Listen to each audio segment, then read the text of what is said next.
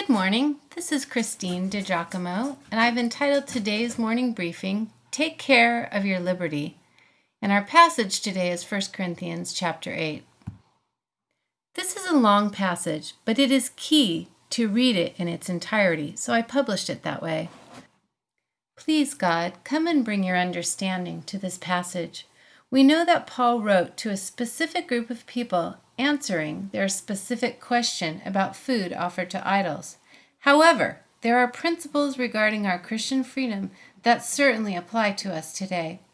Help us to see and understand those, kind Father. Amen. And so Paul writes With reference to things offered to idols, we are well aware that we all possess knowledge. But knowledge inflates a man, whereas love builds him up. If anyone thinks he has reached a certain stage of knowledge, it is not the kind of knowledge it ought to be. If a man loves God, he is known by God. With regard to food, which consists of things offered to idols, we well know that there is nothing in the universe for which an idol stands, and that there is no God but one. And even if the so called gods do exist, just as there are gods many and lords many as far as we are concerned, it remains true that there is one God, the Father, from whom all things come and to whom we go. And there is one Lord, Jesus Christ, through whom all things came into being, and through whom we were recreated. But it is not everyone who has knowledge. But there are some who, even up to now, have been accustomed to regard idols as real, and who still cannot help doing so. The consequence is that, when they eat meat offered to idols, they regard it as eating a real sacrifice, and because their conscience is weak, a stain is left upon it. Food will not commend us to God. If we do not eat it, we are none the worse, and if we do eat it, we are not specially better. You must take care to see to it that your very liberty does not become a stumbling block to those who are weak. For if anyone sees you, who have knowledge, sitting at meat in the temple of an idol, will the conscience of the weak man not be encouraged to eat things which have been offered to idols, while he still really believes in the reality of the idols and the sacrifice? And so the person who is weak will be ruined by your knowledge, the brother for whom Christ died. If you sin like that against a brother, and if you strike blows like that against his conscience in its weakness, you are sinning against Christ.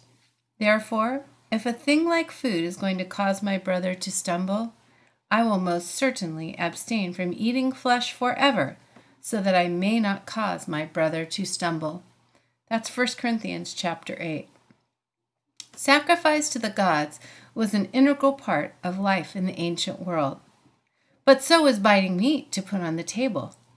There were two places to acquire meat the regular market where the cost was higher, or the local temple, where it could be had for much less. So, if the new believer had an invitation for dinner, should he inquire where the meat was purchased and make a decision accordingly? Or did it not really matter? Animal sacrifice is still part of the religious practices of Muslims, Hindus, some Satanists, and some other African religions.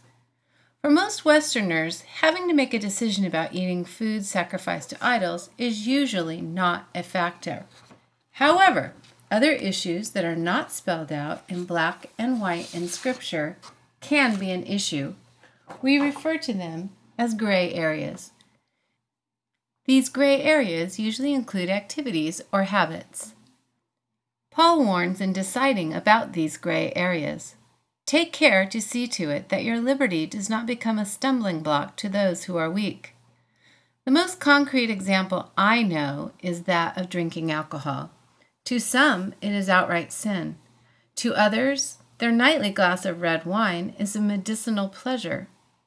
Here we see Paul raising the banner for asking ourselves the question Does my taking that freedom cause another brother to fall down in a weak area for him?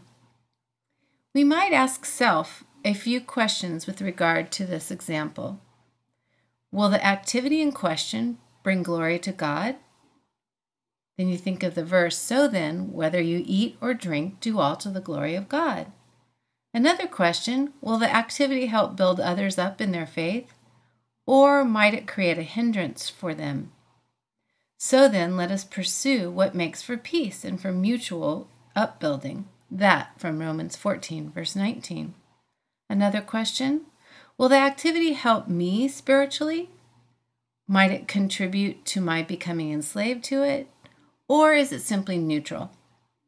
And then I think of the verse All things are lawful for me, but not all things are helpful. All things are lawful, but not all things build up. 1 Corinthians 6, verse 12. And finally, does the activity, the so called gray area, does it prick my conscience? Do I feel a little funny about it? So when you look at this passage, all of 1 Corinthians 8, I guess Rob Bell was right.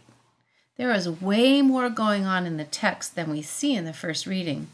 You see, the issue at hand is not the sacrificed food, it is the conscience and well being of my fellow brother. We are called to act in love, and that includes our decisions that might impact a brother. So, take care of your liberty. If you'd like to see this in its entirety, you can go to pastorwoman.com, go to morning briefings, and click on the title Take Care of Your Liberty.